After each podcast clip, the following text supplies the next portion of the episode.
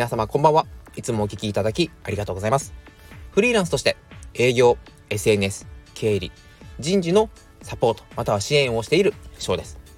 このチャンネルは一歩深く踏み込んで考える癖やひらめき、そういったきっかけをお届けしています。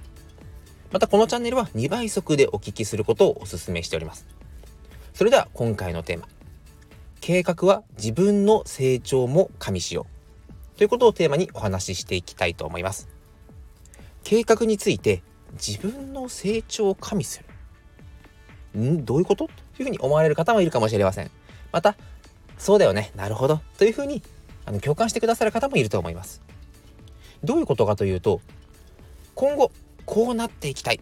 こういうことができるようになりたい。という目標をまあ、立てる時期になっているのかなと思うんですがその時に今の自分の延長線上ではなくて成長した自分も加味していくとより具体的にですね目標を立てやすくまたは実行に移しやすくなるということをお話しできればなというふうに思っております。まあ、例えば読書本を読むということについてもこれもですね自分の成長を加味して計画を立てることができます。今月に1冊これを読むのがなかなかしんどいんだよねという方もいらっしゃると思います。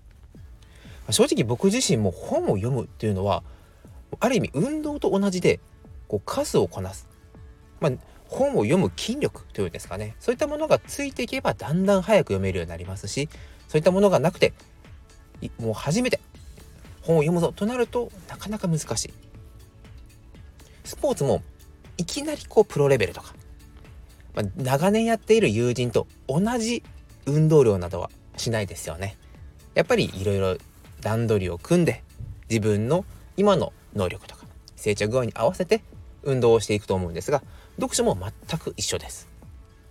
なので今現在月に1冊本を読むのが難しい。でも来年はせめて月に、まあ、1.5から2冊は読めるようになりたいなというふうに計画を立て今現在では月に1冊が難しい。かもしれないんですがこれを続けていくことによってだんだんだんだんもう劇的にではないと思います。もうまさかですね一晩寝たらなんかすごい本が読めるようになった。また読めるだけじゃなくて頭の中に本の知識が残る。さらに日常で使いこなすこともできる。こんなすごいことはあれドラえもんの秘密道具で暗記パンとかそういったもう本当に魔法以外ないですよね。ただこれを計画の中に組み込んでいくことによって今は月に1冊がギリギリ。だけど2ヶ月目3ヶ月目4ヶ月目経った頃には月に1冊が読めるようになりさらには半年または10ヶ月1年経っていく頃には月に1.5冊いやもう2冊はですね読めるようにこう読書の筋力がついていると思います。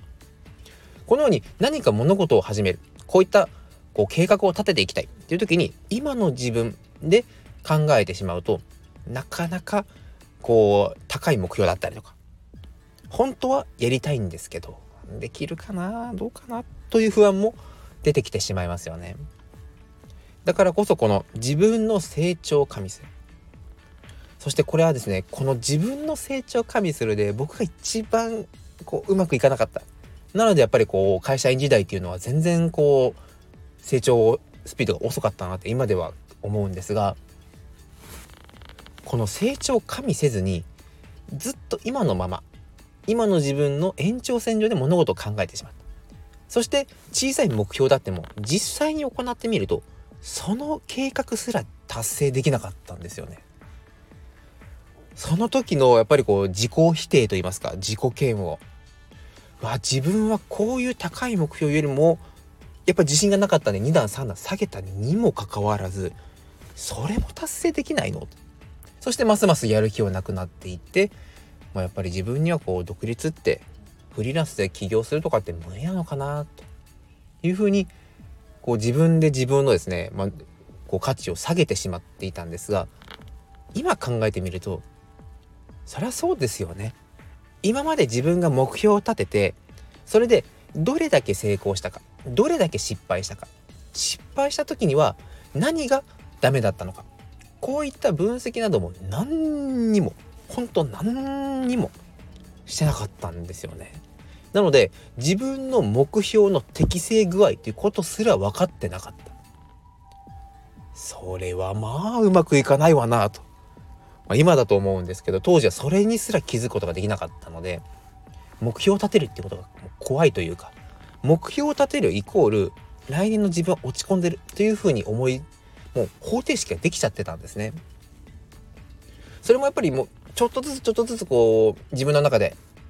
乗り越えていってもあるきっかけでもぐっとそういったものも振り切って今に至るようになったんですが目標を立てるって簡単じゃないですよね本当に難しいと思いますそれに自信がなかなか持てないと思うんですがそれもですねやっぱ数をこなしていかない限りはどれぐらい自分は頑張れるのかどれぐらい自分は成長していくのかこの予想値がうまく立てれないある意味この一番最初はこの予想値を鍛えるためと思って目標を立てていくのを一つかなというふうに思います。思いますし、まあ、正直それをですねメインで考えていった方がいいです。じゃないといつまでたっても目標を作るまたは目標を達成するということができずに悶々と今の現状維持を続けてしまうからです。物事には順序があります。一足飛びに何でもできるにはなりませんだからまずは一つ一つ自分の課題を見つけて一気にゴールではなくてゴールから逆算して小さい